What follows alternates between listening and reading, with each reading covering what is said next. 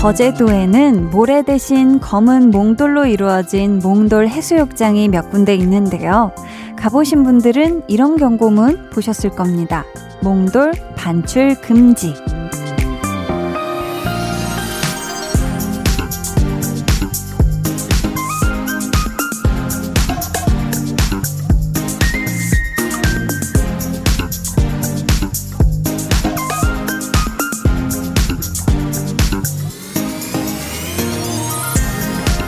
그거 방에다가 한두 개 갖다 놔도 해변에서 봤을 때만큼 예쁘지는 않을 거예요.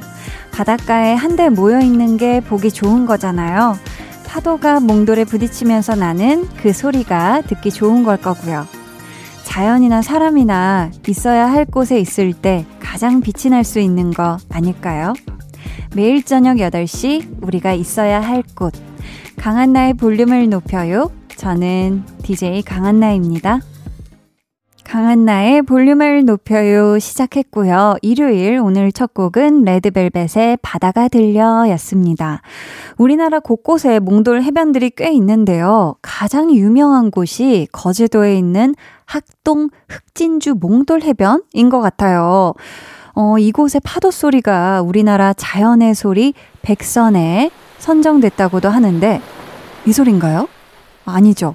왜냐면 저도 어렸을 때 거제도 몽돌 해수욕장을 갔었는데 그 몽돌 특유의 그 자그라자그라 하면서 싹 그 물 빠질 때 엄청 아름다운데 네, 이 소리는 여러분 아닙니다. 아무튼 근데 그 소리가요. 몽돌이 그 바닷가에 있어야만 들을 수가 있는 거잖아요. 집에 가지고 오면 뭐 해요? 파도도 없죠, 집은. 그쵸? 아마 그대로 그냥 척하니 먼지 쌓이고 방치될 가능성이 더 크지 않을까. 근데 그러고 보면 사실 몽돌뿐만 아니라 사람도 요 몽돌 해변에 몽돌 같지 않나 싶어요. 다른 곳에 있을 때보다 내가 유독 반짝이는 자리, 가장 아름다운 자리가 분명히 있거든요. 음, 오늘 2부에 만날 이분도요, 일요일만큼은 저희 볼륨이 그런 곳이 아닐까 싶습니다. 백은하 소장님과 함께하는 배우는 일요일 준비되어 있고요. 이번 주 주인공, 멋쁨이라고 하죠. 멋있고 예쁜. 아, 이 단어가 참 잘 어울리는 분이 아닐까 싶어요. 클래스가 다른 연기의 품격을 보여주는 배우. 김서영 씨 이야기 나눠볼 거니까 기대해 주시고요. 그럼 저는 볼륨 몽돌 해변의 몽돌 같은 존재 광고 듣고 다시 올게요.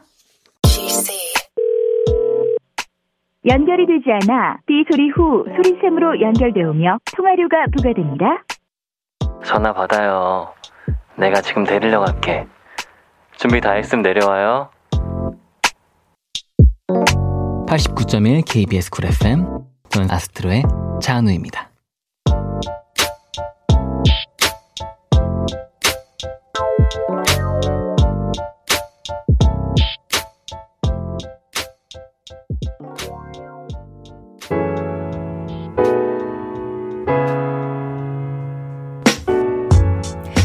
여러분의 사연이 있어서 반짝반짝 빛나는 시간 볼륨 타임라인.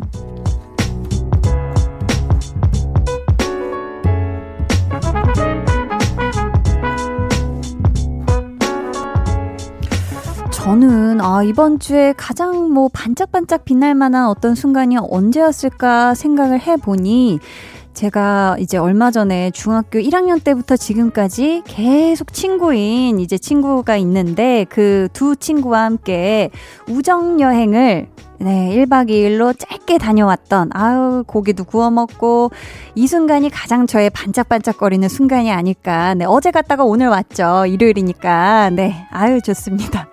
5483님이, 이 짧게라도 놀러 갔다 와야 돼요. 5483님이, 저희 동생이요. 한디가 강한 나의 볼륨을 높여요 멘트 할 때마다 옆에서 약한 나의 볼륨을 높여요. 라고 장난을 쳐요. 크크 하셨습니다. 아, 뭐, 동생이니까 그럴 수 있죠. 그쵸? 아, 귀엽네요. 동생분. 박혜인님께서는 쉬는 날이라 논문 열심히 써야 하는데 저도 모르게 휴대폰 하면서 하루를 다 날려버렸네요. 너무 속상해요. 유유. 아, 그쵸. 이게 진짜 사실 쉬는 날, 뭐, 와, 오늘은 진짜 하루 종일 다 논문 쓸 수 있겠는데 하고 완벽하게 비는 날 쓰면 참 좋은데 이 논문이라는 친구는 아우 진짜 앉아서 쓰는 게 이게 보통 일이 아니에요. 그쵸? 하지만 혜인님 이렇게 또 잘 쉰 만큼 잘 논 만큼 압축적으로 하는 날이 분명히 있을 겁니다. 그때 앉아서 집중을 확 해가지고 논문 잘 쓰시길 응원해요. 조윤성님은 초등 아들이 동식물에 관심이 많아요. 요즘에는 꽃에 관한 책을 읽고 있는지 저한테 꽃 이름을 알려주네요. 부처꽃, 금계국, 붓꽃, 꽃범의 꼬리, 참나리, 개망초, 낯선 이름이죠? 히히. 한디는 어떤 꽃을 좋아하나요? 하셨는데, 와. 이름이 아주 꽃 이름이 그쵸. 이게 뭔가 한국식 또 이름인 것 같은데, 음, 우리나라 또 꽃말이 또 따로 있기도 하거든요. 이 중에서 저는 제가 아는 건 지금은 붓꽃밖에 없는데, 이 중에서는 저는 붓꽃을 제일 좋아할 것 같습니다. 네. 음, 자, 또 아들이 동식물에 관심 많을 때 또 관련 서적도 많이 읽고 뭔가 이렇게 부모님이 같이 막 관심 가져주면 막 더 알아보고 싶고 공부하고 싶고 그런 때인 것 같으니까 윤성님이 옆에서 리액션 많이 많이 해주세요. 저희는요, 꽃 얘기 나왔으니까 아이유의 Blueming 듣고 볼륨 timeline 이어가 볼게요.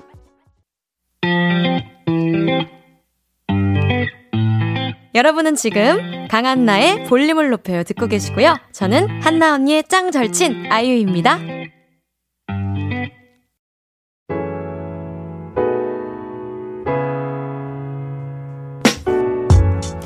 아이유의 Blueming 듣고 오셨고요. 김흥근님께서 저는 매운 음식을 좋아하는데요. 와이프는 매운 음식만 먹으면 땀을 뻘뻘 흘려서 저희 부부 라면도 따로 끓여 먹어요. 크크.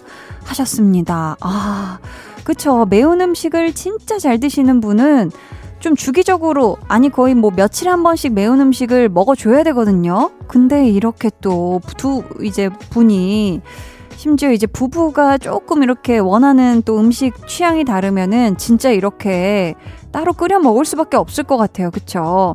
그래도 뭐, 그쵸. 그게 뭐 대수입니까? 네, 뭐, 그래도 매운 음식을 아예 못 먹는 건 아니잖아요. 네, 따로따로 맛있게 맛있게 드셨으면 됐지요. 그쵸? 김영애 님이 요즘 다이어트를 하고 있는데요. 걸어야 살이 조금이라도 빠질 것 같아서 틈틈이 계단을 이용하고 있어요.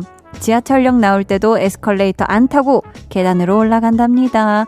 아, 그쵸. 이게 사실 뭔가 지방을 연소시키기 위해서는 진짜 유산소만 한 게 없고 유산소에서는 평상시에 할 수 있는 게 걷기만 한 게 없는 것 같아요. 우리 영애님이 지금 단단하게 목표를 이렇게 잡고 에스컬레이터도 안 타고 계시다고 하니까 금방 빠질 것 같습니다. 조금만 더 힘내주세요. 아셨죠? 화이팅! 0872님께서 한디 그리고 볼륨 제작진분들 보내주신 천연 화장품 상품권 잘 받았어요. 감사합니다. 매일 저녁 8시부터 2시간 동안 덕분에 늘 힐링하고 있어요. 간 떨어지는 동거도 꼭 본방사수 할게요. 한디 파이팅 해주셨습니다. 아이고, 그 상품권이 잘 도착을 했군요. 우리 0872님 아낌없이 피부에 음, 많이 많이 바르시길 바라겠고요. 감사합니다. 장양조님은 저는 캔맥주, 아내는 차 한 잔을 하며 볼륨과 함께 여름을 나고 있습니다. 더위 잘 타는 우리 부부 시원한 밤 보내게 해주세요 하셨습니다. 어, 두 분다좀 더위를 많이 타시는 것 같은데 부부가 또 더위를 나는 방식이 다르네요. 아내분께서는 차 한 잔을 하시고 남편분께서는 시원한 캔맥주를 한잔 하시고 그렇지만 두 분이 볼륨과 함께라는 건 다르지 않다는 게 너무너무 다행이고 감사한 일인데요. 두 분이 이 노래 들으시면 뭔가 좀 더 시원해지실 것 같아서 10cm의 콘서트 들려드릴게요.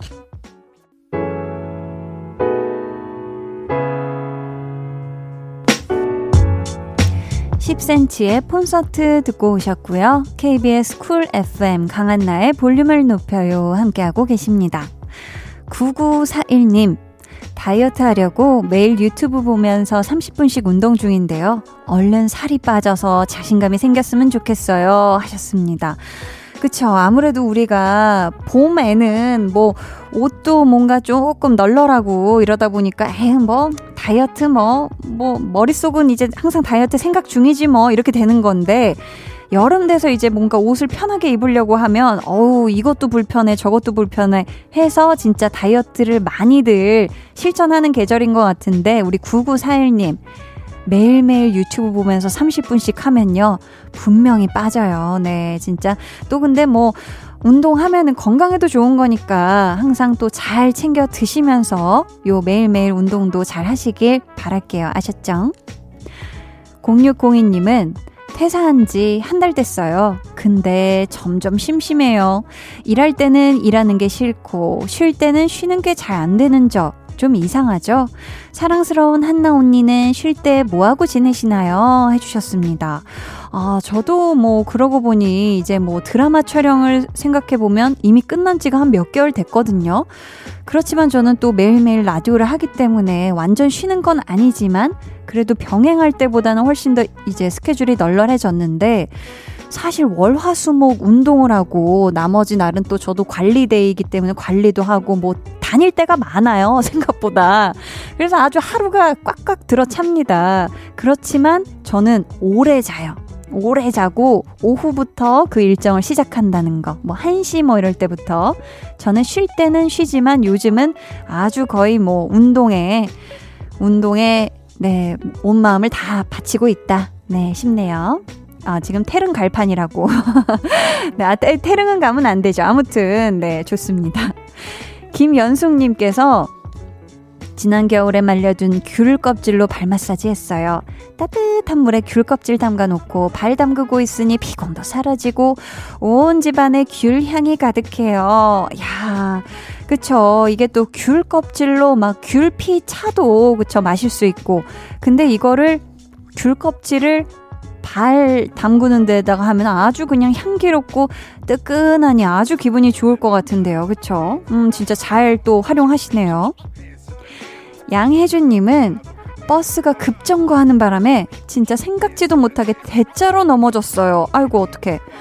누가 손이라도 잡아줬으면 괜찮았을 텐데 너무 창피해요 하시면서 이하이 손 잡아줘요 신청합니다 아 이 마음이 너무너무 아프네요 괜찮으세요? 많이 다치신 건 아니죠? 아이고 세상에. 저희는 양혜준 님이 신청해 주신 노래 이하이의 손잡아줘요 듣고요. 입으로 돌아올게요.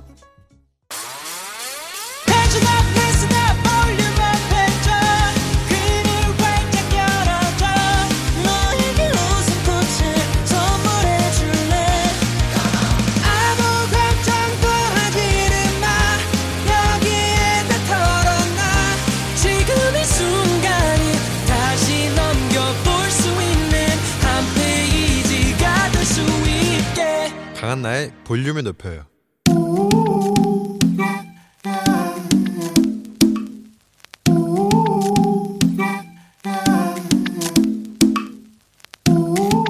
볼륨 가족들이라면 누구나 무엇이든지 마음껏 자랑하세요. 네, flex. 오늘은 6204님의 flex입니다. 아내가 콩국수 먹고 싶다고 해서 시장에서 콩 사다가 불린 다음 믹서기에 갈아서 콩국수 만들어줬답니다. 사랑이 듬뿍 담긴 콩국수 부끄럽지만 볼륨에 자랑해봅니다. 요또 시장에 직접 가서 콩을 사다가 믹서기에 더러럭 하고 곱게 갈아서 무려 콩국수를 손수 만드신 건데 나샤이 부끄부끄 하실 이유가 전혀 없습니다. 동네방네 아니 온 우주에다가 당당하게 자랑하셔요. 우리 6204님 아내분이랑 콩국수 만나게 나눠 드시고 알콩달콩 꼬순내 나는 사랑하세요. flex 네, 오늘은 아내분을 위해 손수 콩국수를 만드셨다는 6204님이 보내주신 네 flex였고요. 이어서 들려드린 노래는 에스파의 Next Level이었습니다. 사연 감사하고요. 저희가 선물로 효소 세안제 보내드릴게요. 여러분도 요렇게롬 꼬순내가 폴폴 풍기는 그런 자랑거리가 있다면 not shy 부끄러워하지 마시고 저에게 사연으로 보내주세요. 강한 나의 볼륨을 높여요 홈페이지 게시판에 남겨주시면 되고요. 아니면 문자나 콩으로 참여해 주셔도 좋습니다. 그럼 저는 잠시 후에 배우는 일요일 배우연구소 백은하 소장님과 돌아올게요.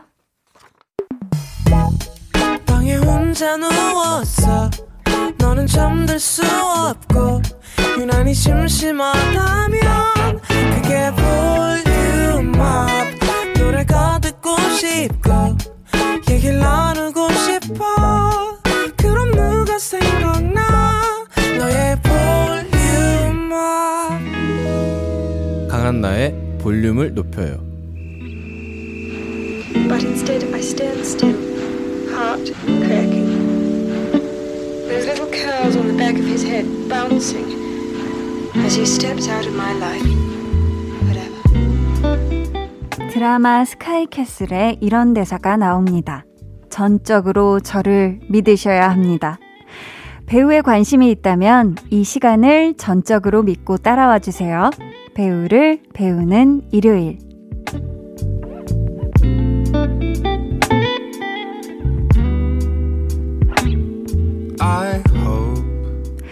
이 시간 함께 해주실 분입니다. 정말 배우들을 전적으로 믿고 사랑하고 공부하는 분이죠. 배우연구소 백은하 소장님, 어서 오셔요. 백스행님입니다.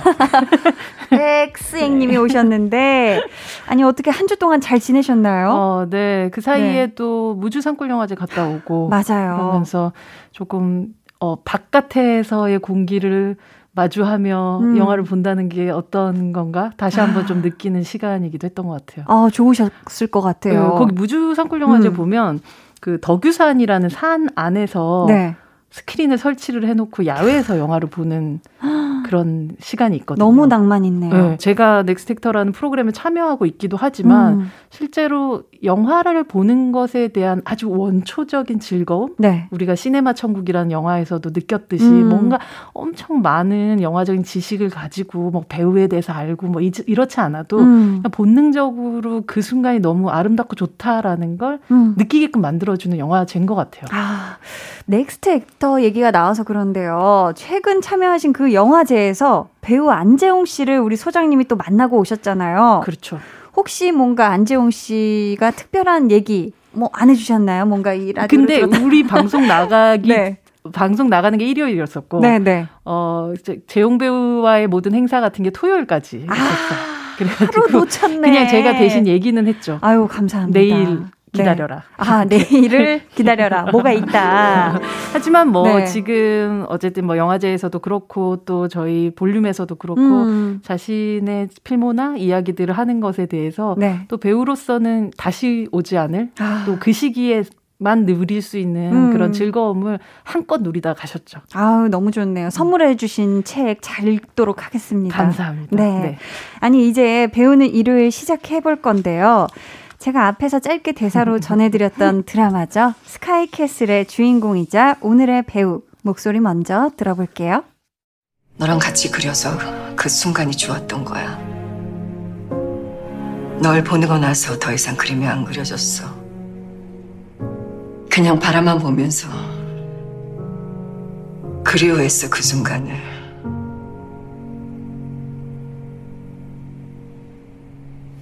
내게 그림은 너야. 요즘 또 장안의 화제인 드라마죠. 마인의 한 장면이었고요. 지금 들으신 목소리 배우 김서형 씨입니다.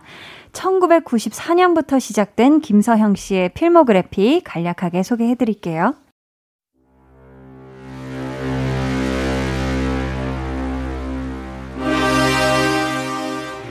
데뷔 1994년 KBS 16기 공채 탤런트 대표작 영화 검은 집, 베를린, 봄, 악녀, 미스터 주, 사라진 VIP, 드라마 파리의 연인, 아내의 유혹, 셀러리맨 초한지, 스카이 캐슬, 아무도 모른다. 대표 수상 경력 2009년 SBS 연기대상 연속극 부문 여자 연기상, 2014년 마드리드 국제영화제 외국어 영화 부문 최우수 연기상, 2015년 대한민국 문화연예대상 영화 부문 여자 최우수 연기상, 2019년 올해의 브랜드 대상 올해의 여자 배우. 2020년 SBS 연기대상 여자 최우수 연기상. 2021년 현재 드라마 마인으로 인생 캐릭터 갱신 찐 전성기가 시작된 배우 김서형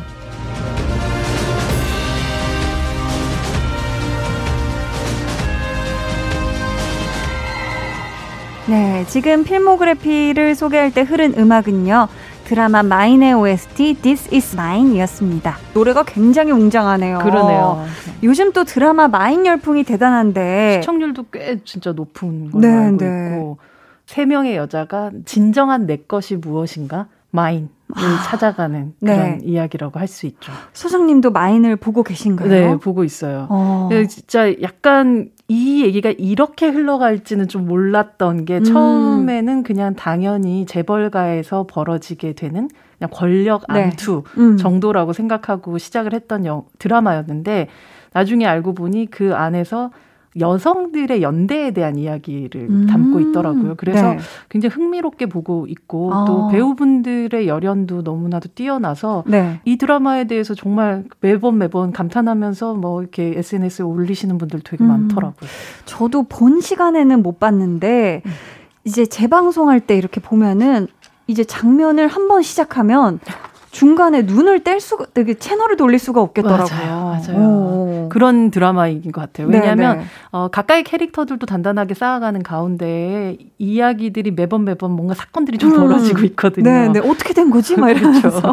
그래서 무서운 이런 드라마들 무서워요. 아, 이런 드라마는 진짜 끊을 수가 없죠. 일할 때 보면 안 되지만 큰일, 큰일 저는 날. 이제 책 한 권 냈으니까 이제 볼수 아, 있죠. 이제 마음 편안하게 모든 드라마 네, 보시면 되죠. 김서영 배우님께서 1994년도에 이제 데뷔를 하셨는데 제가 네. 진짜 어릴 때거든요. 음. 그래서 처음 봤던 작품이 어, 정확히 어떤 작품이었는지는 사실 뭔가 기억이 가물가물하죠. 네네 아련해요. 이게 이거였나? 그리고 이거였나? 사실 94년도에 네. 어, 데뷔라고 하지만 이제 우리한테 인식되기 시작했던 음. 거는 뭐 2000년대 이후라고 아. 볼 수가 있고 네네. 원래는 미스 강원 출신이셨어요. 아, 그래요? 네, 미인대 출신이기도 했었고, 또 아. 공채 탤런트로 연기자의 길로 접어들었던 거죠. 그렇다면 소장님은 어떤 작품으로 딱 이렇게 김서영 씨를 처음 알게 되셨을까요? 저는 실제 네. 2002년도에 김서영 배우와 인터뷰를 한 적이 있어요. 영화 관련 인터뷰를 하셨을까요? 좋은 사람 있으면 소개시켜줘라는 영화였었는데 네. 신은경 배우가 아. 나왔던 그런 영화였었죠. 네.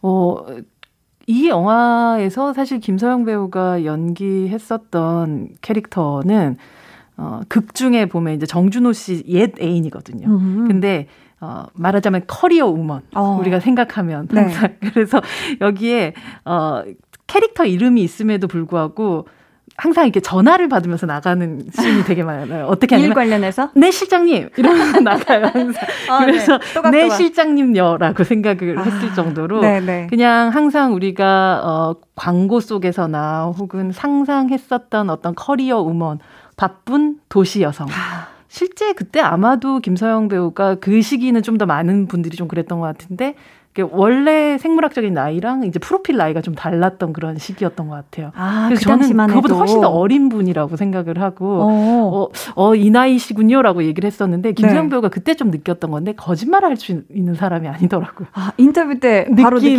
느낌이 오더라고요. 아. 그러면서 어, 어떤 긍정을 하지 않는 어떤 느낌으로 음. 어, 나이에 대한 이야기를 하시지 않았는데 뭐 이후에 이, 제는 뭐 김성 배우의 모든 프로필들을 우린 다 알고 있고 그쵸. 그 시기가 사실은 아주 엔터테인먼트 매니지먼트사에서도 굉장히 뭔가 어, 약간 과도기적인 느낌의 음. 시작이었었고, 음. 가만히 보면 김서영이란 배우가 가지고 있는 어떤 이미지조차도 네. 그때 당시로는 어떤 카테고리에 집어넣어야 될지 잘 모르겠는 느낌의 음. 배우이기도 했던 것 같아요. 음. 그러니까 주인공 여성을 연기하기에는 조금은 세고 아. 강하고 네. 그리고 너무 독립적으로 보였던 어. 사람처럼 느껴졌죠. 네, 요즘에야 네. 그런 여성 캐릭터들이 많이 나오는 많죠, 주도적으로. 음. 그때 당시에 김서영 씨는 너무 키도 크고 어. 뭔가 너무 도시적이고 네. 너무 멀쩡한 거, 뭐 너무 음, 음. 엣지가 넘쳐나고 너무 카리스마가 있는 거예요. 그러니까 우리가 봤었을 때는 히어로라기보다 엔티히어로를 좀 더 연기하는 경우들이 더 많았던 것 같아요. 음. 음. 진짜 또 대표작을 살펴보면 악역을 많이 하셨어요. 그 중에서도 아내의 유혹을 빼놓을 수가 없는데 이 드라마에서 진짜 역대급 악녀 연기를 보여주셨잖아요. 맞아요. 지금도 어떤 악녀? 음. 나쁜 여자, 음. 그 그리고 무서운 여자 네네. 네. 이런 이미지를 생각할 때는 아내 유혹에서의 김서영 배우의 그런 노발대발하는 그 연기 있잖아요. 그렇죠. 진짜 쉽지 않을 텐데. 그 대단한 에너지다라고 음. 생각하면서 당시에는 봤었던 기억이 나네요. 아, 네. 저희 이쯤에서 노래 한 곡 듣고요. 김서영 씨 이야기 계속 이어가 볼 텐데요. 코너 마칠 때쯤 김서영 씨에 관한 퀴즈 내드리니까요. 끝까지 함께 해주세요. 드라마 마인 OST입니다. 이승윤의 This is Mine. 이승윤의 This is Mine 듣고 오셨습니다. 우리 소장님과 김서영 씨의 인연 오늘도 끈질기게 찾아왔는데요. 무서운 곳이에요. 볼륨 흥신소. 아유, 다 알아냈죠. 지난 2014년 김서영 씨가 주연을 맡은 영화 봄 시사회에서 김서영 씨를 바라보며 해주신 말씀 다시 이야기해 주세요. 김서영 본연의 얼굴이 드디어 스크린에 보여졌던 것 같아서 더욱 아름다웠다. 김서영의 처음 보는 얼굴을 마주한 느낌. 아, 음. 이때 김서영 씨의 반응 혹시 기억하실까요? 어, 김서영 씨가 되게 온, 네. 온화하고 인자한 얼굴로 절 쳐다봐 주셨던 것 같은 아. 기억이 살짝 나네요. 아, 이렇게 인자한 느낌으로. 음, 음, 음. 김서형 본연의 얼굴을 보고 더욱 아름다웠다라고 표현해 주신 우리의 소장님. 오늘은 어떤 이야기를 해 주실지 또 기대가 되는데요. 바로 들어볼게요. 백은하의 사적인 정의. 김서형은 어떤 배우인가요? 배우 김서영은 고독한 파수꾼이다. 오, 고독한 파수꾼은 어떤 파수꾼일까요? 어, 실제로 네. 김서영 배우가 연기했던 그 많은 캐릭터들을 생각을 해보면 함께 어우러지고 또 그 고통이든 뭐 슬픔이든 기쁨이든 이런 것들을 함께 나누는 사람이라기보다 네. 어떠한 그 경계선 같은 데서 홀로 아. 계속 기다리고 있는 사람 의 이미지를 갖고 있는 것 같아요. 어. 그게 뭐 아무도 모른다 같은 드라마에서는 네. 또 아이들과 또 혹은 뭐 자신의 트라우마 속에서 음. 그 어떤 경계선에서 그걸 지켜내려고 마지막 순간까지 버티고 있는 그런 어, 여성의 캐릭터를 연기를 하기도 했었고 네. 최근에 이제 개봉하게 된 이제 여고괴담 여섯 번째 이야기 모교 뭐 이런 작품을 비롯해서 김서영 배우가 뭐 사실 스카이캐슬도 마찬가지고 음. 항상 이미지를 떠올리면 고독한 사람인 아, 것 같아요.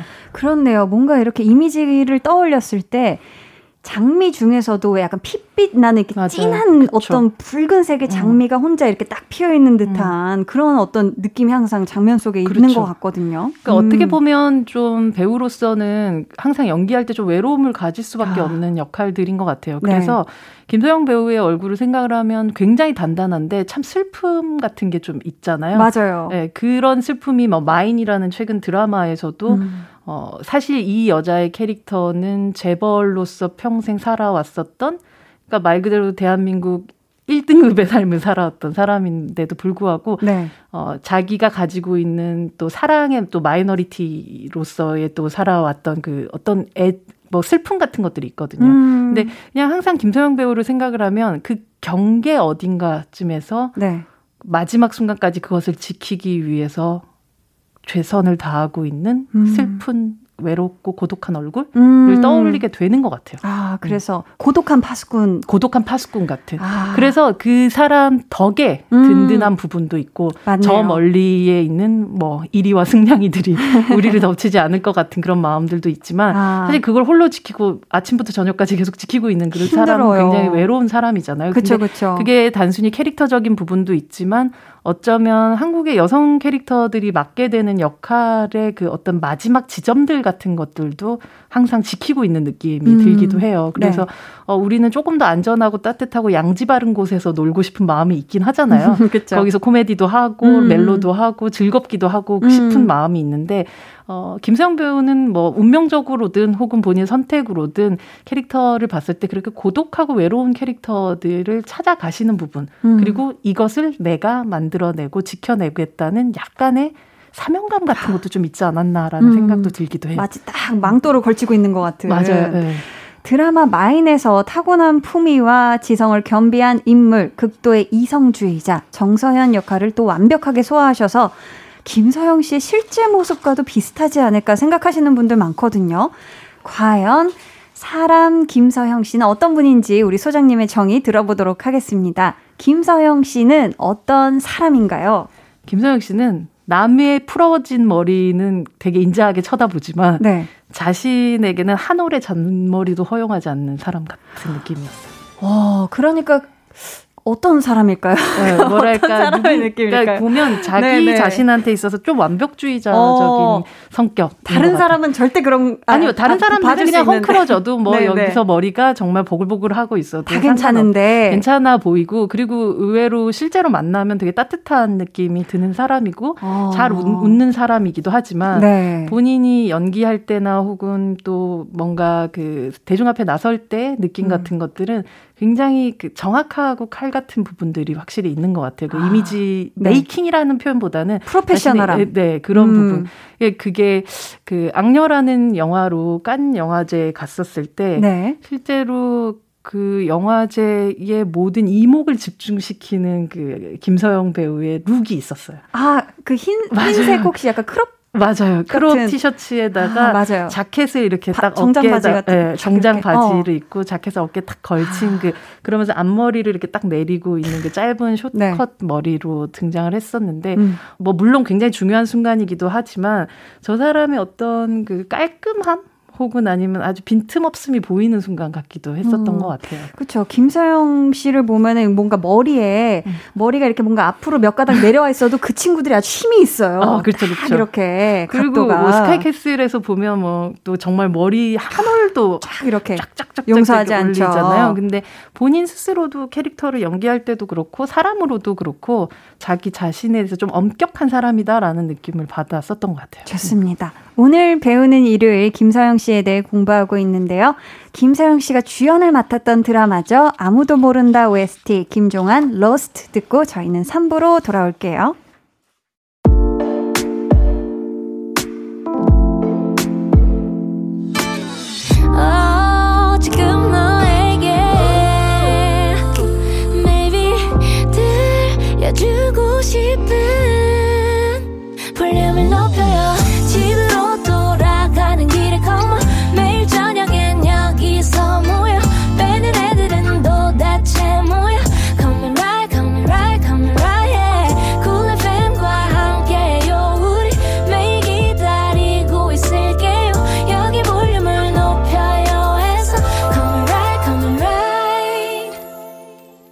강한나의 볼륨을 높여요 3부 시작했습니다. 배우는 일요일 배우연구소의 백은하 소장님과 함께 하고 있고요. 오늘은 김서형 씨를 공부하고 있습니다.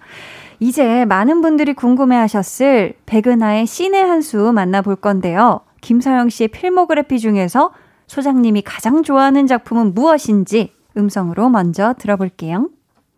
어머니, 저를 믿으셔야 합니다. 저를 믿는다는 건 어떤 상황에 오든 두려워하지 않고 반드시 최고의 결과를 보리라 기대하시는 겁니다.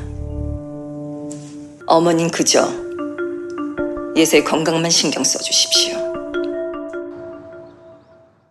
어, 어떤 작품인지 직접 소개해 주세요. 바로 스카이 캐슬이죠. 야. 한 시기에 그냥 대한민국을 흔들어 놨다라고 해도 음. 과언이 아닐 만한 네. 그런 작품이기도 하고 네. 아직도 기억나는 게 스카이 캐슬이 방영되던 당시에 알던 뭐 영화계 친구들과 함께 모여가지고 함께 음. 이 드라마를 본 적이 있는데 아. 그렇게 보니까 너무 재밌는 거예요. 어, 모여서 보니까 또 재밌다. 그러니까요. 그래서 예사야 그러면 안 돼. 뭐 이런 거 하고. 어, 저는 사실 이 드라마 방영 당시 뭔가 촬영 중이었어가지고 음. 못 봤는데 정말 많은 분들이 그 장면 장면들을 이렇게 클립을 올려주시기도 하고 뭔가 그쵸. 막 패러디도 많았고 그 당시 정말 대한민국 전체를 다 아주 난리 스카이캐슬 열풍이었잖아요. 그렇죠. 사실은 음. 한국이라는 나라는 어 아이들을 무언가 이런 상위층으로 만들기 위해서 네. 부모들이 벌이게 되는 아주 치열한 전쟁터 같은 곳이 벌어지는 곳이잖아요. 사교육 거의 전쟁터죠. 사교, 전쟁터. 뭐, 저는 뭐 제 아이가 있는 건 아니지만 음. 막 정말 그 세계는 우리가 상상할 수 없는 방식으로 또 돌아가고 있고 네. 그것의 이면 혹은 아니면 그것의 지금의 현 상황들을 정확하게 볼 수 있는 약간의 과장은 있긴 했었지만 음. 그런 드라마였었고 이 드라마 어 스카이캐슬은 결국은 이 선생님인 그 김주영을 연기했었던 이 캐릭터로서도 정말 너무나도 빛났던 그런 작품이었죠. 근데 음. 사실 대한민국 뭐 드라마 역사 안에서 많은 캐릭터들이 있잖아요. 근데 네. 그 중에서도 몇 개의 캐릭터 중에 이제 어떤 악녀의 캐릭터 혹은 아니면 그런 좀 잊을 수 없는 그런 캐릭터 중에 하나가 또 아마 김종 쌤이 아닐까라는 아. 생각이 들어요. 뭐 전적으로 저를 믿으셔야 합니다. 라고 하는 네. 그녀의 말을 거스를 수가 없게끔 만드는 아. 그런 카리스마를 가지고 있는 사람이었죠. 무조건 들어야 될 것 같은 김주영 쌩님을 연기하셨는데 이 드라마를 신의 한 수로 골라주신 이유 무엇일까요? 사실 그 아내 유혹이라는 작품을 통해서 국민 악녀가 음. 됐었던 음. 김서영이라는 배우의 어떤 필모 혹은 뭐 작품에서의 이미지를 봤었을 때 저런 캐릭터를 다시 더 센 캐릭터로 뛰어넘을 수 있을까에 아. 대한 의문을 좀 가지긴 했었던 것 같아요. 음. 아니면 네. 아주 아주 뭐 바보 같은 캐릭터, 좀 순수한 캐릭터를 만날 것인가? 음. 이 사람은 과연 어디까지가 어 맥시멈으로 갈 건가? 이런 음. 궁금함을 갖고 있었을 때, 네. 아 이렇게 방향을 오. 튼다고? 음. 라는 생각. 그러니까 말하자면 강도는 비슷한데 아주 다른 맛을 보여주는 거죠. 강도는 같으나 또 다른 맛을. 그렇죠. 이제 매운 맛에도 여러 가지 매운 맛이 있잖아요. 맞아요, 뭐 맞아요. 스리라차 뭐 스리라차 딱 때리는 맛도 있고, 네, 뭐, 뭐 고추장 같은 매운 맛도. 있고, 그렇죠. 네. 근데 여기서의 이 김주영 쌤의 매운 맛은 살짝 눈물나게 매운맛이었던 것 같아요. 음, 네, 그냥 단순히 독한 그냥 매운맛이 아니라 네. 결국은 나중에 보면 그녀가 왜 이런 아. 삶을 살게 되었는지를 어. 또 보여주는 네. 그녀만의 아픔이 또 있거든요. 자신의 아이와 또 음. 연결된 네. 그 이야기들을 풀어내는 그, 어, 이 김서영 배우의 사실은 뎁스라고 하죠. 우리 뭐 아. 깊이 같은 게 좀 남다르구나. 이제 단순히 그냥 악녀, 성녀, 뭐 착한 여자, 나쁜 여자로 구분되는 그런 어 명확한 뭐 선악의 구분이나 뭐 흑백의 구분이 아니라 하나의 그런 악녀를 연기하는 안에서도 그녀 음. 안에 가지고 있는 인간적인 슬픔까지 이렇게 담아내는구나라고 생각했었던 음. 작품이 스카이캐슬의 김지용 쌤이었던 것 같아요. 아, 그렇네. 어, 저도 그 장면이 떠오르네요. 멀리 그 건물 안에 있는 아이를 맞아요. 바라보는 그 눈빛에서. 어, 그 잊을 수 없었던 그렇습니다. 그런 느낌이 어, 네. 어, 기억이 납니다. 음. 어, 이 드라마에서 그럼 가장 인상 깊었던 장면? 아까 제가 머리 한 올도 용납하지 않는 네. 그 사람이라는 표현을 썼는데 이 드라마 속에서도 보면 머리 푸는 씬과 어. 머리 이렇게 끌어올린 씬의 그 contrast가 있어요. 아, 그래서 네. 살짝 집에서 홀로 아무도 보지 않는 상태에서는 음. 머리를 이렇게 약간 풀어 헤치, 음. 뭐 이렇게 좀 내린 상태로 사실 조금 더 인간적인 면을 보여주는 그 얼굴이 저는 음. 가장 기억에 남는 것 같아요. 더 강렬한 장면보다. 아, 오히려. 네, 그 순간. 혼자 있을 때. 네, 혼자서 이렇게 술을 마시며 음. 사실은 뭐 술이고 뭐고 아무것도 안 할 것 같은 아주 금욕적인 비사감 같은 그런 느낌. 목폴라 딱 입고 검은색. 그쵸. 네. 네. 그래서 그런 사람 으로 계속 저 전체 드라마에서 등장을 하는데 음. 그렇게 자, 어떤 밤에 홀로 와인을 한 잔 마시면서 조금은 풀어진 듯하게 음. 좀 편안하게 보이지도 않았어요. 근데 그 순간에 그냥 음. 아무도 신경 쓰지 않은 그 모습에서 슬픔 같은 음. 게 저는 이 드라마 전체에서 제일 기억 남는 장면인 것 같아요. 오히려. 아, 네. 좋습니다. 네. 지금 팬분들이 질문을 남겨주셨는데요. 닉네임 서영 언니 날 가져요 엉엉님께서 어, 울고 계시네요. 요즘 요즘 요런 분들 너무 많으십니다. 그러니까 날 가져요 엉엉님께서 음. 마인으로 서영 언니에게 푹 빠진 팬입니다. 요즘 서영 언니 필모그래피 도장 깨기 중인데요. 대표작이 모두 악역인데 신기한 게 하나도 뻔하지 않고 새롭더라고요. 김서형표 악역은 왜 특별한 걸까요? 제가 팬이어서 그런 걸까요? 하셨는데, 음.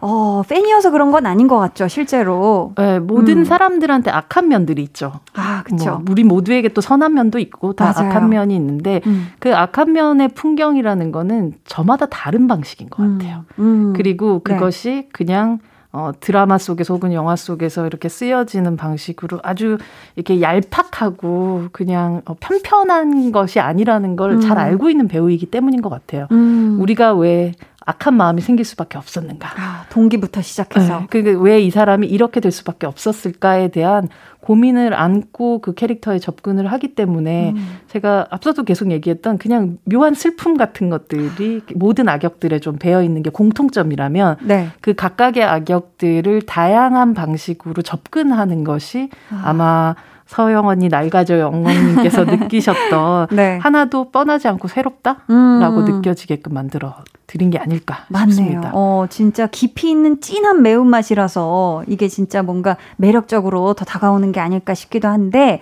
이쯤에서 저희 노래 한 곡 들을게요. 소장님이 신의 한 수로 선정하신 드라마 스카이캐슬 OST입니다. 하진 We Are Light 하진 위올라이 듣고 오셨습니다. 이번에는 백은하의 케미 한 수 만나볼 시간인데요. 김서영 씨랑 베스트 케미를 보여준 배우 어떤 분일까요? 좀 뭐 작품적으로는 이어질 수밖에 없긴 한데 네. 저 개인적으로는 또 악녀 혹은 조금 독한 여자 캐릭터에 있어서 두 사람 또 다른 의미로 쌍두마차 같은 오. 바로 염정아 배우입니다. 스카이캐슬에서 한 사람은 네. 딸을 가진 그래서 누군가가 봤었을 땐 약자 같은 학부모를 연기를 했고 네. 이쪽은 그녀의 인생을 그러니까 딸의 인생을 책임져 주겠다고 근데 저만 전적으로 믿으셔야 됩니다라고 음. 얘기하는 어떤 그 0.1%의 그런 과외 선생님으로 등장을 했는데 네. 두 사람의 어떤 헤게모니가 아. 뒤집히고 어, 네. 또 다시 대제 제자를 찾아가고 다시 연대하고 음. 하는 그런 어떤 과정들이 펼쳐지잖아요. 네. 그때 이제 염정아 배우가 사실은 예전에 장화홍련을 또 영화를 생각해 보면 또 악녀 역할 에 있어서 또 전매 특허적인 그런 캐릭터가 있었던 그런 배우인데 그쵸. 두 사람이 이렇게 딱 부딪히는 그 순간이 주는 그 케미 같은 게 아. 정말 짜릿했던 기억이 나요. 아, 염정아 씨와의 베스트 케미 꼽아주셨는데, 팬분들이 또 질문을 주셨습니다. 닉네임, 왜 너는 나를 만나서? 님께서, 김서영 배우의 색다른 모습을 볼 수 있는 작품이 있을까요? 카리스마나 악역 연기 말고 우리가 상상할 수 없는 그런 역할이요. 라고 물어보셨습니다. 어, 근데 정말 그 김서형 배우가 초창기? 그러니까 2000년대 초반에 찍은 영화 중에 네. Over the Rainbow라는 영화가 있어요. Over the Rainbow 어떤 영화죠? 음, 이제는 고인이 되신 장진영 배우와 함께 네. 이정재 배우가 아, 대학교 시절의 첫사랑을 찾아가는 그런 이야기인데 음. 여기서 그, 그 첫사랑이 뭐 무지개라는 이름으로 Over the Rainbow라는 제목만큼이나 뭐 무지개라는 방식으로 표현이 되는데 네. 누가 그 무지개였을까를 막 찾아가는 얘기예요. 아. 근데 여기에서 어, 무용과를 다니는 경이라는 어. 여성으로 등장을 해가지고 네. 어, 그 혹시 무용과 경이가 어 나의 첫사랑 뭐, 무지개는 아니었을까? 뭐 이런 걸 찾아가는 거거든요. 아, 근데 그럼. 흔히 말하자면 네. 악녀 혹은 음, 조금은 센캐 뭐 이런 느낌으로만 김서영 배우를 지금은 알고 계시겠지만 사실 또 초창기에 많은 작품들을 보면 조금은 이런 첫사랑일까 의심될 만큼의 음. 순한 역할도 했었다는 걸 아. 기억 시켜드리고 싶다는 생각이 들었어요. 어, 이분은 네. 그럼 그 영화를 보시면 되겠네요. 그쵸? 네. 닉네임 큐티 카리스마 서형님은 김서형 씨는 촬영장에 반려견을 데리고 다니시던데요. 음. 배우가 안 되셨다면 동물 관련 직업도 잘 어울리셨을 음. 것 같아요. 배우 외에 다른 직업을 하신다면 어떤 직업과 찰떡이실까요? 하셨는데 그렇게 말씀하시니까 수의사 같은 직업도 오, 어울릴 수의사. 것 같기도 하고. 와, 근데 저는 김서영 배우님이 배우 외에 다른 직업이 좀 상상이 잘 안 돼요. 너무 그쵸. 배우의 찰떡이셔가지고. 그렇죠. 아마 배우 아니 그렇게 약간 그런 거 있잖아요. 광고 같은 데서 보면 네. 김서영 배우의 느낌이 아. 멋진 그 중역 아 맞아요, 맞아요. 나의 회사 상사인데 부장님. 음 뭔가 네. 열심히 쉬면서 일해라고 딱 조금은 진통제는 먹어가면 그렇죠. 네, 네. 그런 이미지 같은 것들도 있어서 맞아 맞아. 좀 대기업 중역도 좀 어. 울릴 만한 이제 그러니까 이제 대기업 사원부터 시작을 해서 중역으로 올라가셨겠지만 음, 네. 어, 아주 일 처리가 깔끔한 그런 커리어 우먼으로도 음. 어울렸을 것 같기도 어, 하고. 어, 그렇네요. 네, 그 항상 뭐 저 그 예전에 저하고 인터뷰하셨을 때도 그런 얘기를 했지만 굉장히 뭐 밖에 나가서는 푼수 같다는 얘기도 듣기도 하고 뭐 음. 뭐 하지만 자기의 영역 안에 들어온 것에 대해서는 철두철미하다라는 표현을 아. 자기 스스로 쓰시기도 했거든요. 어, 네, 네. 그런 면에서는 어떤 일을 하더라도 음. 뒤처리 깔끔한 그런 사랑받는 클라이언트였거나 음. 사랑받는 그런 직업인이 되지 않았을까 싶기도 하네요. 좋습니다. 또 최근 김서영 씨가 주연을 맡은 영화가 개봉을 했잖아요. 네. 바로 여고괴담 여섯 번째 이야기 모교라는 작품인데 야, 고등학교 때 기억을 잃어버린 네. 그러고 지금 그 또 고등학교에서 선생님으로 일하고 있는 아. 그러면서 어. 벌어지게 되는 무시무시한. 또 화장실에서. 아, 그만하세요. 저, 도 사실은 사실은 이런 네. 공포물들을 잘 못 봐가지고. 어, 가끔은 배우분들 때문에 공포물을 봐야 되는 경우들이 아. 정말 너무 힘들네요. 그러니까 눈을 시퍼렇게 뜨고 끝까지 봐야 되잖아요. 네, 게다가 여고괴담 시리즈가 정말 더 무섭다는 생각이 드는 게 우리 모두가 경험했던 음. 학창 시절이라는 걸 배경으로 하고 있고 맞네요. 그 교실이 주는 한을 알고 있잖아요. 그렇죠, 그렇죠. 모든 한이 다 모든 한이 다 담겨 있잖아요. 또 어린 친구들이 갖고 있는 한이라는 음. 것이 응축된 그곳은 정말 무시무시한 곳이라는 게 사실 스카이캐슬에서도 느껴지기도 하거든요. 맞아요. 근데 그런 면에서는 학교와 연결되는 김서영 배우에게 있어서 어떻게 보면 약간 universe 같은 느낌이 음. 들기도 하는 그런 작품인 것 같아요. 그렇겠네요. 자, 오늘 배우는 일요일 김서영 씨에 대해 공부를 해봤는데요. 이쯤에서 퀴즈 내드릴게요. 정답 맞춰주신 분들 가운데 추첨을 통해 다섯 분께 영화 예매권 선물 드리니까요. 소장님 말씀 집중해서 잘 들어주세요. 네, 아직도 패러디되는 레전드 명대사. 전적으로 저를 믿으셔야 우와. 합니다. 오, 완전 비슷해요. 김서영 씨의 대표작은 무엇일까요? 보기 주세요. 1번 스카이 콩콩 2번 스카이 다이빙 야. 3번 스카이 캐슬. 항상 부끄러움은 소장님의 몫인 것 같은데 보기 한 번씩 더 부탁드려요. 1번 스카이 콩콩 2번 스카이 다이빙 3번 스카이 캐슬. 아유, 감사합니다. 아.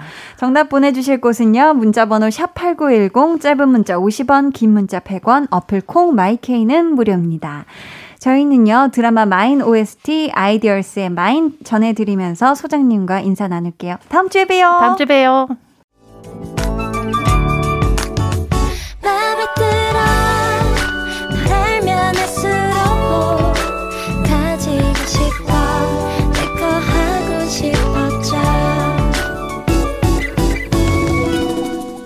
강한나의 볼륨을 높여요. 89.1 KBS 쿨 FM 강한나의 볼륨을 높여요 함께하고 계십니다. 오늘 배우는 일요일 김서영 씨에 대해 공부해봤는데요. 전적으로 저를 믿으셔야 합니다. 라는 레전드 명대사를 남긴 김서영 씨의 대표작 문제로 내드렸었죠. 정답은 3번 스카이캐슬이었습니다. 네. 정답자 중에서 영화 예매권 받으실 다섯 분은요, 저를 전적으로 믿으시고, 방송 후 강한나의 볼륨을 높여요 홈페이지 공지사항 선곡표 게시판에서 확인해주세요. 자, 오늘 방송의 마지막 곡 볼륨 오다송 예약 주문 받을게요. 준비된 곡은 보아 피처링 개코 Who Are You입니다. 이 노래 같이 듣고 싶으신 분들 짧은 사연과 함께 주문해 주세요. 추첨을 통해 다섯 분께 선물 드릴게요. 문자 번호 샵8910 짧은 문자 50원 긴 문자 100원이고요. 어플 콩 마이케이는 무료입니다. 이쯤에서 뱀뱀의 리본 들으실 건데요. 여러분 뱀뱀 씨는 다음 주 토요일 볼륨에서 만나실 수 있으니까 기대해 주세요. 노래 듣고 저는 4부로 돌아올게요. 모두 다 따라하게끔 jealous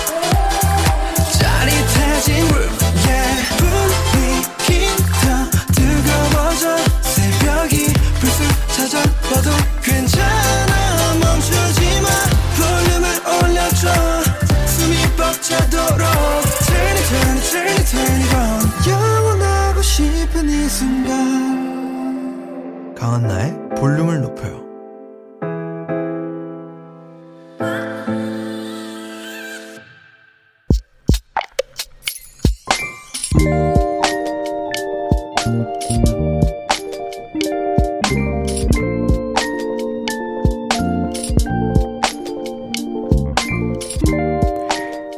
마당에 심어놓은 오디나무에 보랏빛 열매가 그득 열렸다.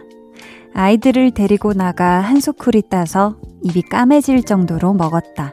남은 건 설탕 넣고 불로 졸여서 잼을 만들었다. 온 집안이 기분 좋은 오디 향으로 꽉 찼다.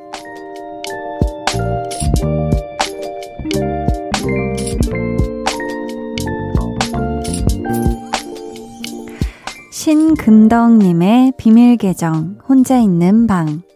평소에 핸드폰이랑 게임만 하던 아이들과 오랜만에 같이 웃고 즐긴 하루. 비밀 계정 혼자 있는 방. 오늘은 신금덕님의 사연이었고요. 이어서 들려드린 노래 전미도 보랏빛 향기였습니다. 저희가 선물 보내드릴게요. 사연 감사합니다. 이 오디가요, 오디.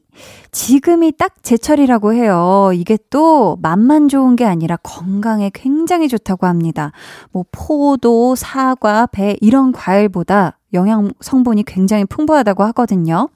우리 신금덕님이 가족들과 아주 재미나면서도 건강한 하루를 잘 보내신 것 같은데, 저는 이 개인적으로 무엇보다 오디 잼이 참 맛있을 것 같아요. 아직 한 번도 태어나서 한 번도 먹어본 적이 없는데 이 오디 잼은 어떤 맛일까? 뭔가 아침에 딱 일어나가지고 눈 비비면서 바삭하게 구운 식빵에다가 오디잼을 그냥 쓱 얹어가지고 커피랑 한 입, 빵 한 입 이렇게 하면 아 이거 상상만 해도 굉장히 행복하네요. 네. 내일 아침에 우리 신금덕님 가족이 꼭 저 대신 그렇게 만나게 드셔주세요. 비밀 계정 혼자 있는 방 참여 원하시는 분들은요. 강한나의 볼륨을 높여요 홈페이지 게시판 혹은 문자나 콩으로 사연 보내주세요.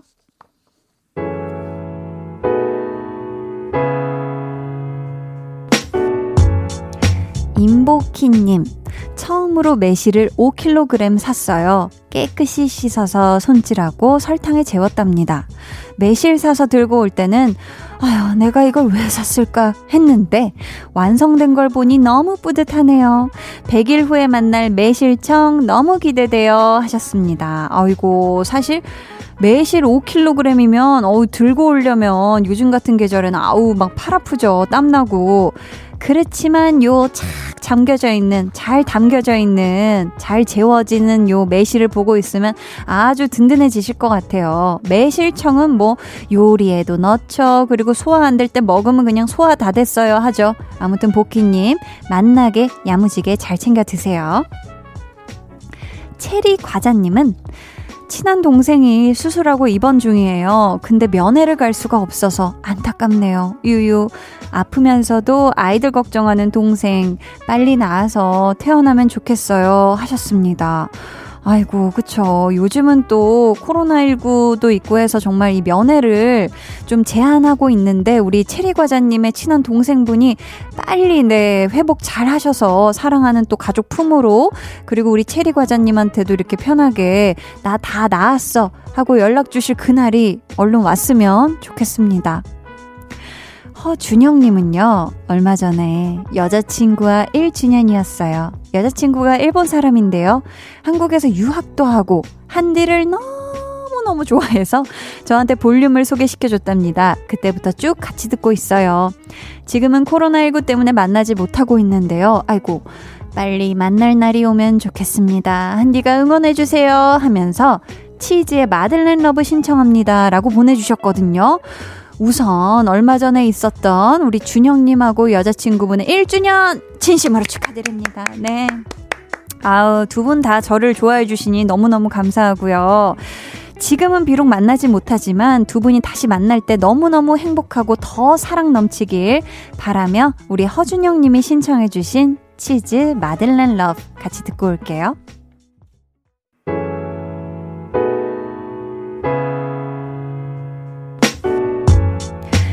치즈 Madeleine Love 듣고 오셨고요. 계속해서 여러분의 사연 만나볼게요. 음, 남윤진 님이 유아 교육과에 입학하고 벌써 한 학기가 지났어요. 제가 이번 학기 과대였는데요. 이제 과대 활동을 끝낸다고 하니 섭섭한 마음이 들어요. 그래도 종강을 맞이하고 있는 시점에서 교수님, 선배 언니들, 친구들이 고생했다고 칭찬해주니까 한 학기 동안 힘들었던 것들이 다 날아가는 기분이네요. 20대 시작을 의미있게 보는 것 같아서 뿌듯하고요. 한디, 저 이대로 학회장에도 도전해볼까요? 하셨습니다. 야 대단합니다. 진짜 사실 대학교에 딱 첫 입학했을 때 대학교라는 어떤 그런 새로운 또 공간에 새로운 시스템에 새로운 공부에 적응하는 것도 진짜 이 보통 힘든 게 아닌데 그 와중에 첫 학기 과대라고요. 와, 윤지님 너무너무 대단하고요. 사실 과 대표가 하는 게 정말 많아요. 정말 많은데 잘 해내신 것 같고, 원하는다면, 원한다면 우리 학회장에도 도전 너무 해보면 너무너무 좋을 것 같습니다. 윤지님의 도전을 한디는 응원합니다. 박경호님이 올해 특성화 고등학교를 졸업한 스무 살입니다. 학교를 통해 잠깐 취업했다가 퇴사하고 지금은 기계직 공무원을 준비하고 있습니다. 10월 16일에 시험을 치는데요. 한나님이 응원해주시면 올해 붙을 것 같습니다. 응원해주실 거죠? 라고 보내주셨는데, 아이고, 당연하죠. 경호님, 경호님, 경호님, 화이팅! 네. 저는 이미 이 경호님의 사연에서 경호님이 얼마나 열심히 하고 야무지고 똑 부러지며 잘 하실 거라는 게 벌써 느낌이 많이 오거든요. 10월 16일 딱 날짜가 정해져 있잖아요. 그날까지 후회 없는 진짜 준비를 잘 하시길. 그래서 딱 붙으셔가지고 경호님이 볼륨에 제일 먼저 사연 보내주시길 저 한디가 여기서 기다리고 있을게요 하셨죠? 7691님은 10년 만에 고향인 인천으로 이직하게 됐어요. 19살에 대구에 내려와서 어느덧 29살. 10년이라는 시간이 헛되진 않았나 봅니다. 고향에서 새로운 시작을 응원해주세요 하셨거든요. 와, 10대 후반, 그러니까 20살도 채 되지 않은 19살에 고향을 떠나 대구에 내려와서 10년 동안 일을 하고 이제 진짜 다시 고향으로 돌아오는 거잖아요. 너무너무 그동안 10년 잘 보내시느라 고생 많으셨고요. 이제 뭔가 나의 고향에서 조금 더 따뜻한 시간도 보내시면서 여유도 느끼시면서 또 일 잘하시길, 이직 또 잘하시길, 적응 잘하시길 한디가 응원합니다. 3329님은요, 강원도에서 군 복무 중인 아들이 잘하고 있다고 걱정하지 말라고 하길래 사랑한다고 엄마가 늘 응원하고 있다고 메시지 보냈답니다. 아들이 잘 지내고 있길 바랍니다. 해주셨어요. 아이고, 또 아들이 지금 군 복무 중이면 너무너무 여러모로 걱정이 많이 될 텐데, 아, 또 아드님이 씩씩하고 건강하게 이 군복무 잘 하시길 저 한디도 응원하겠습니다.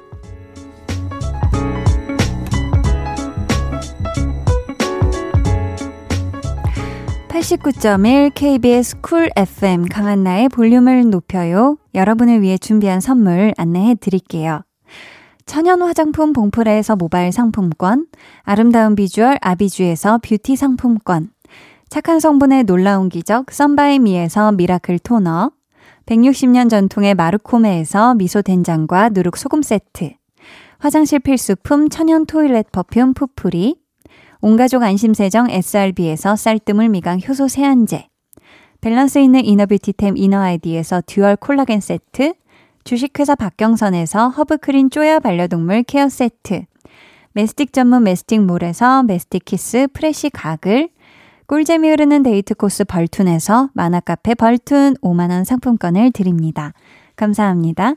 저희는요, 그리 피처링 윤두준의 봄이 가져가서 듣고 올게요. 해와 달 너와 나 우리 둘 사이 있어줘.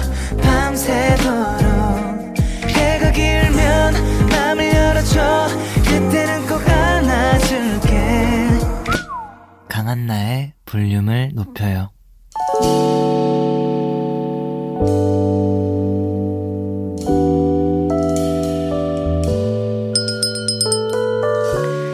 같이 주문하신 노래 나왔습니다. 볼륨 오더송.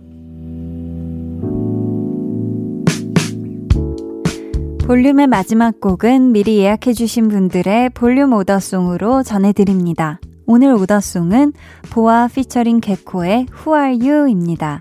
이 노래 끝곡으로 전해드리고요. 당첨자는 강한나의 볼륨을 높여요 홈페이지 선곡표 게시판에 올려둘 테니 꼭 확인해주세요. 저희 내일은요, 텐션업 초대석, 갓세븐에서 솔로 가수로 돌아온 유겸 씨와 함께 하니까요. 기대해 주시고, 내일도 꼭꼭 놀러 와 주세요. 오늘도 함께 해주셔서 정말 감사하고요. 남은 일요일 밤 편안하게 보내시길 바라며 지금까지 볼륨을 높여요. 저는 강한나였습니다.